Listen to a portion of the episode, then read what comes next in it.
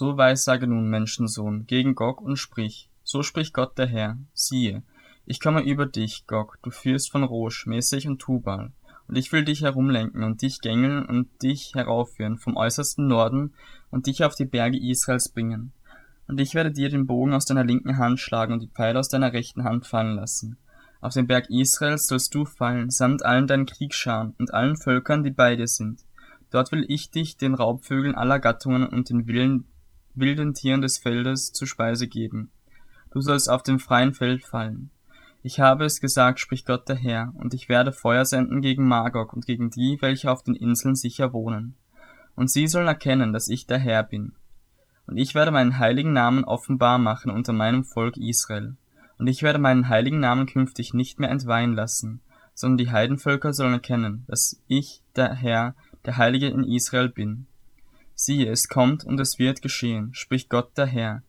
Das ist der Tag, von dem ich geredet habe und die Bewohner der Städte Israels werden herauskommen und ein Feuer anzünden und die Waffen verbrennen, Kleinschilde und Großschilde, Bogen und Pfeile, Keulen und Speere, und werden sieben Jahre lang damit heizen.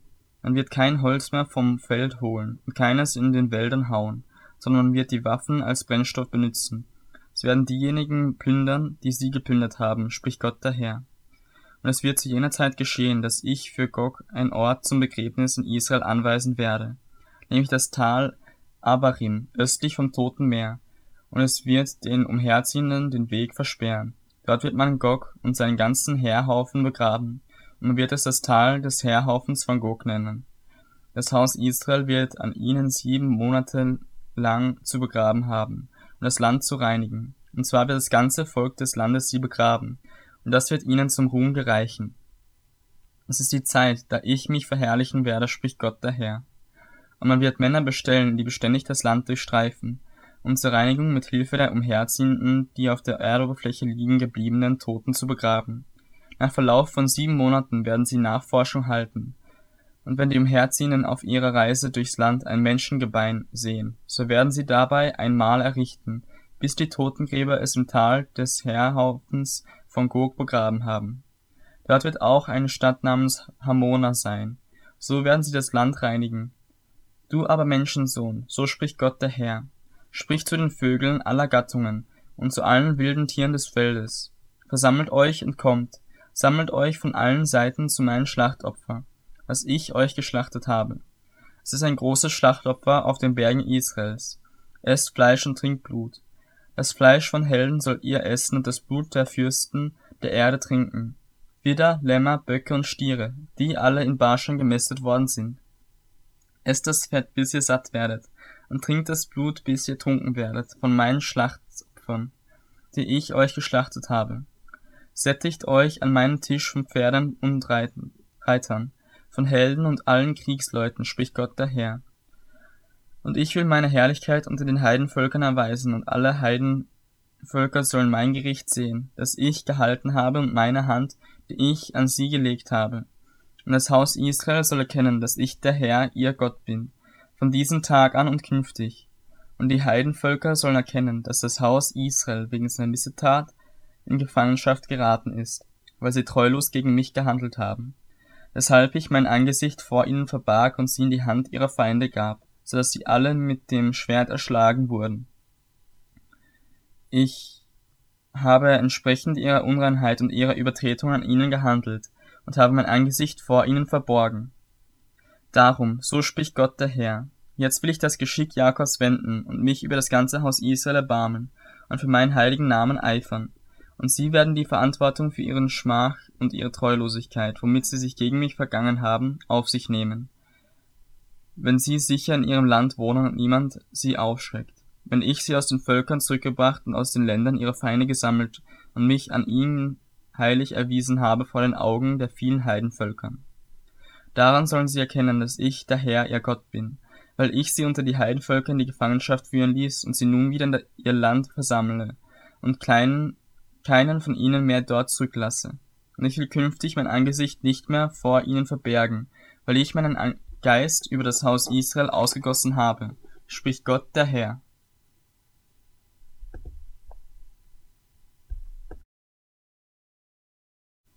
Auf diesem war etwas wie der Bau einer Stadt nach Süden hin. Und er brachte mich dorthin, und siehe, da war ein Mann, der aussah, als wäre er aus Erz, und er hatte eine Schnur aus Leinen in der Hand und eine Messrute, und er stand im Tor. Und der Mann sprach zu mir, Menschensohn, schaue mit deinen Augen und höre mit deinen Ohren, und achte aufmerksam auf alles, was ich dir zeigen werde. Denn du bist hierher gebracht worden, damit dir dies gezeigt werde. Alles, was du sehen wirst, sollst du dem Haus Israel verkünden. Und siehe, es war eine Mauer außen um das Haus des Tempels herum, und die Messrute, die der Mann in der Hand hatte, war sechs Ellen lang, und jeder von ihnen maß eine kleine Elle und eine Handbreite. Damit maß er die Breite der Mauer des Mauerbaus. Eine Rute und die Höhe auch eine Rute. Und er ging zu dem nach Osten gerichteten Tor und stieg dessen Stufe hinauf und er maß die Schwelle des Tores, die eine Rute tief war, und zwar die erste Schwelle. Eine Rute tief war sie, und jede Nische für die Wächter war eine Rute lang und eine Rute breit.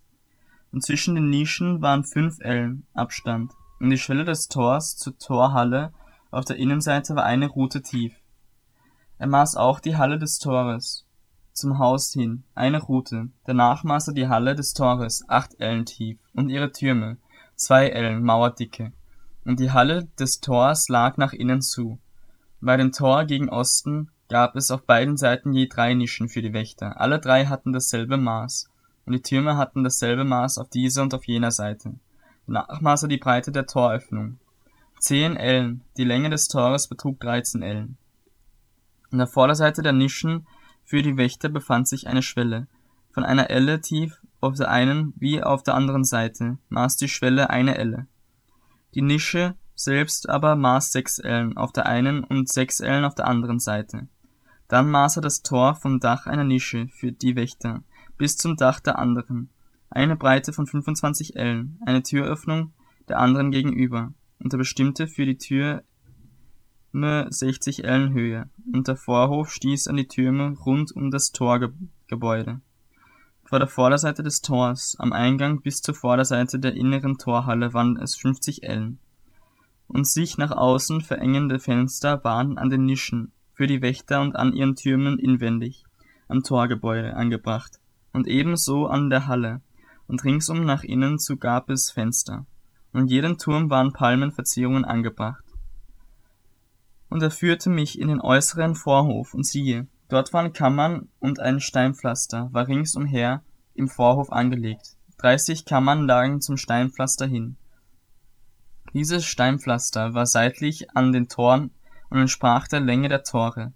Das war das untere Steinpflaster.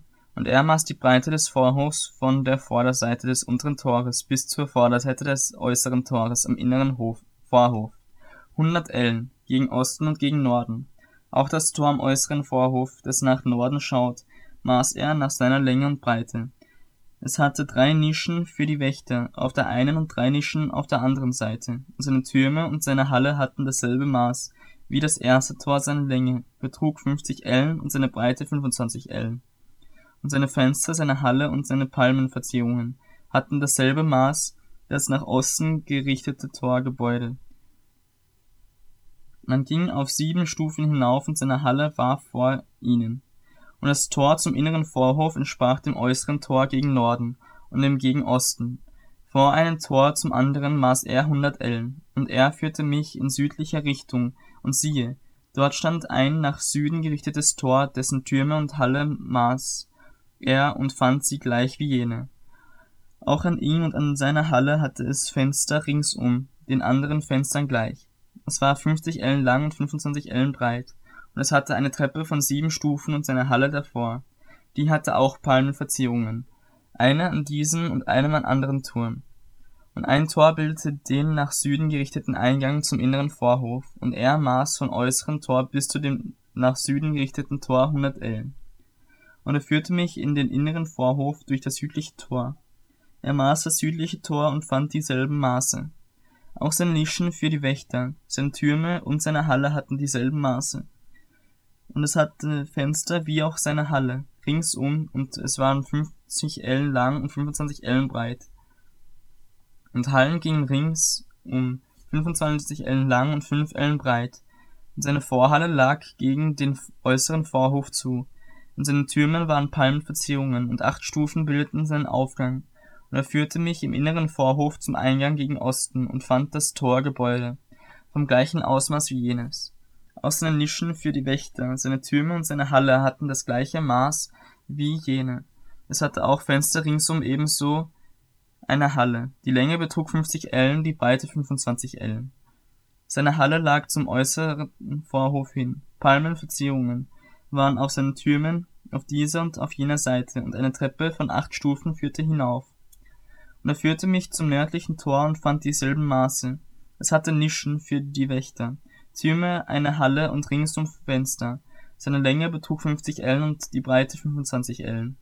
Und seine Türme standen zum äußeren Vorhof hin. Palmenverzierungen waren an den Türen zu beiden Seiten und acht Stufen bildeten seinen Aufgang. Und eine Kammer war da, deren Türöffnung sich an den Türmen des, der Tore befand. Dort wusch man das Brandopfer ab, in der Halle des Tores standen auf beiden Seiten je zwei Tische, auf die die geschlechteten Brandopfer, Sündopfer und Schuldopfer gelegt werden. Und an der Außenseite beim Ausstieg zum Eingang des nördlichen Tores standen zwei Tische. Und auf der anderen Seite bei der Halle des Tores waren auch zwei Tische. Vier Tische auf dieser und vier Tische auf jener Seite standen seitlich des Tores, insgesamt acht Tische, um auf sie die geschlechteten Opfer zu legen. Ferner waren da vier Tische für das Brandopfer aus behauenen Steinen, anderthalb Ellen lang und anderthalb Ellen breit und eine Elle hoch. Darauf sollte man die Geräte legen, womit man die Brandopfer und Schlachtopfer schächtete.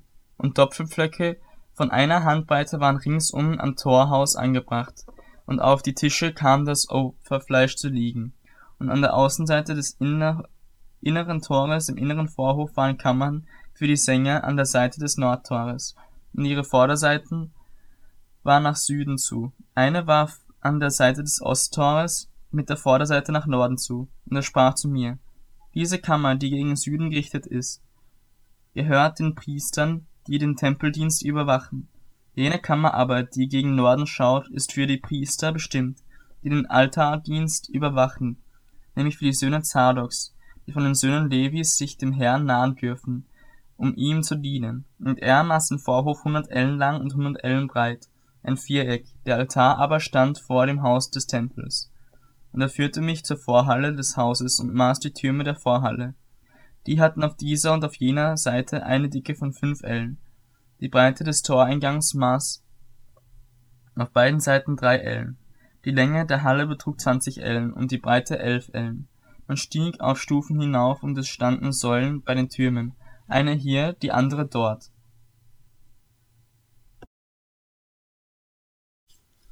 Und er führte mich in den Tempelsaal und maß die Pfeiler.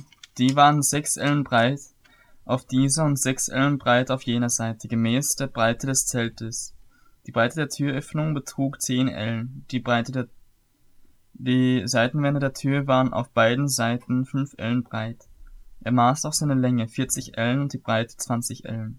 Danach trat er ins Innere hinein und maß den Türpfeiler. Zwei Ellen und die Türöffnung selbst sechs Ellen hoch und die Breite der Türöffnung sieben Ellen. Und er maß seine Länge, 20 Ellen, und die Breite 20 Ellen gemäß der Front des Tempels, und er sagte zu mir, das ist das Allerheiligste. Und er maß die Wand des Hauses sechs Ellen dick, und die Breite der Seitenräume rings um das Haus herum, vier Ellen. Es gab aber je dreißig Seitenräume, in drei Stockwerken, einen über dem anderen. Sie stützten sich auf die Mauer, die dem am Haus ringsumher für die Seitenräume errichtet war, so dass sie Halt hatten, aber sie waren nicht in die Mauer des Hauses eingelassen, und die Seitenräume wurden breiter in dem Maß, wie sie sich höher und höher um das Haus herumzogen, so dass der Umfang des Hauses nach oben zu größer wurde. Rings um das Haus, so wurde das Haus nach oben zu breiter, und man stieg von unten unteren zum oberen Stockwerk durch das mittlere. Ich sah auch ein erhöhtes Fundament rings um das Haus herum. Die Fundamente der Seitenräume waren eine volle Rute.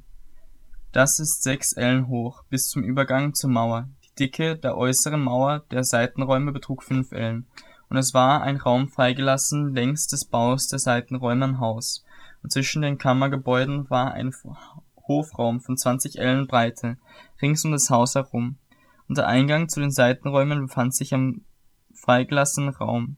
Eine Tür gegen Norden und eine Tür gegen Süden, und die Breite des freigelassenen Raumes betrug fünf Ellen ringsum. Das Gebäude aber, das auf der westlichen Seite an dem abgegrenzten Hof lag, war 70 Ellen ringsum, fünf Ellen dick, seine Länge aber betrug 90 Ellen. Er maß auch das Haus des Tempels, 100 Ellen lang. Der abgegrenzte Hof und das Gebäude mit seinen Wänden hatte eine Länge von 100 Ellen. Auch die Breite der Vorderseite des Hauses und des abgegrenzte Hof, des abgegrenzten Hofes nach Osten zu betrug 100 Ellen. Und er maß die Länge des Gebäudes zu dem abgegrenzten Hof hin, der hinter ihm liegt, samt seinen Galerien an beiden Seiten 100 Ellen. Das Innere der Tempelhalle und die Hallen des Vorhofs, die Schwellen und die nach außen verengten Fenster und die Galerien rings um diese drei Gebäude der Schwelle gegenüber waren durchwegs mit Holz getäfelt vom Boden bis zu den Fenstern, und die Fenster waren verkleidet. Der Raum oben über der Tür und bis zum inneren Haus, auch außen und an allen Wänden, um und um, innen und außen, alles war genau abgemessen, und Cherubim und Palmenverzierungen waren angebracht, und zwar so, dass stets eine Palmeverzierung zwischen zwei Cherubim war. Jeder Cherub hatte zwei Angesichter, und zwar war das Angesicht eines Menschen gegen die eine Palmenverzierung, das Angesicht eines Löwen gegen die andere Palmenverzierung gerichtet. So war es im ganzen Haus ringsum gemacht. Vom Boden bis oberhalb der Tür waren die Cherubim und Palmenverzierungen angebracht, nämlich an der Wand der Tempelhalle. Die Tempelhalle hatte viereckige Türpfosten, und diejenigen auf der Vorderseite des Allerheiligsten hatte dieselbe Gestalt wie sie. Der hölzerne Altar war drei Ellen hoch und zwei Ellen lang, und er hatte seine Ecken und seine Sockel und seine Wände waren aus Holz. Und er sprach zu mir, das ist der Tisch, der vor dem Herrn steht. Und da waren zwei Türen zur Tempelhalle und zum Allerheiligsten, und die Türen hatten je zwei Türflügel, zwei drehbare Türflügel. Zwei hatte die eine Tür und zwei Türflügel die andere Tür. Auch an den Türen des Tempels waren Cherubim und Palmenverzierungen, angebracht, gleichwie an den Wänden. Ein hölzernes Dachgesims befand sich draußen vor der Halle, und nach außen verengte Fenster und Palmenverzierungen waren an den beiden Seitenwänden der Halle und an den Seitenräumen des Hauses und an dem Dachgesims.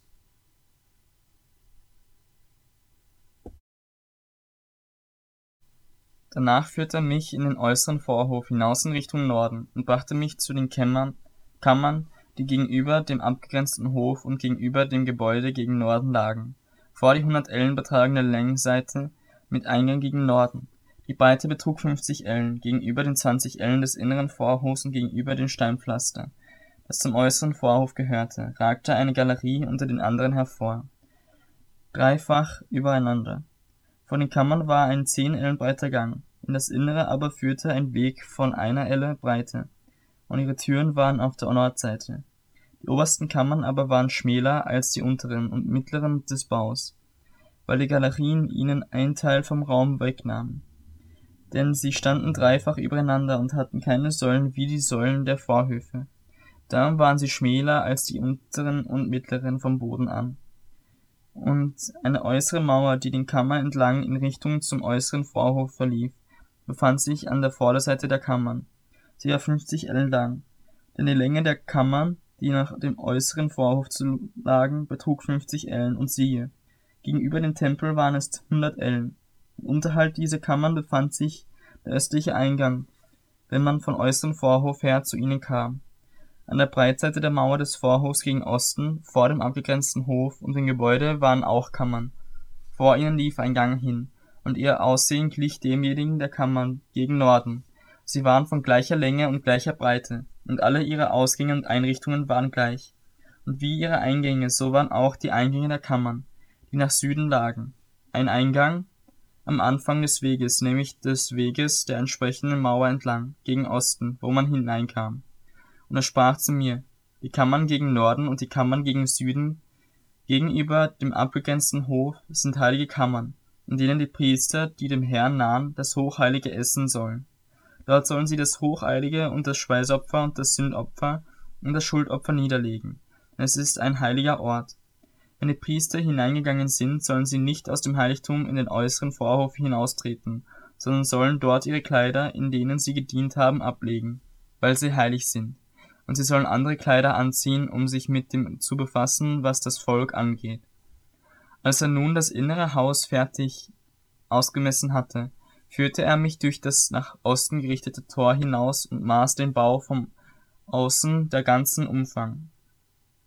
Er maß die Ostseite mit der Messrute, 500 Ruten, nach der Messrute ringsum. Er maß die Nordseite 500 Ruten, mit der Messrute ringsum. Er maß die Südseite mit der Messrute, 500 Ruten. Dann ging er herum nach der Westseite und maß 500 Ruten mit der Messrute. So maß er nach allen vier Windrichtungen. Und es war eine Mauer ringsherum, 500 Ruten lang und 500 Ruten breit, das Heilige von dem Geme Gemeinen zu trennen.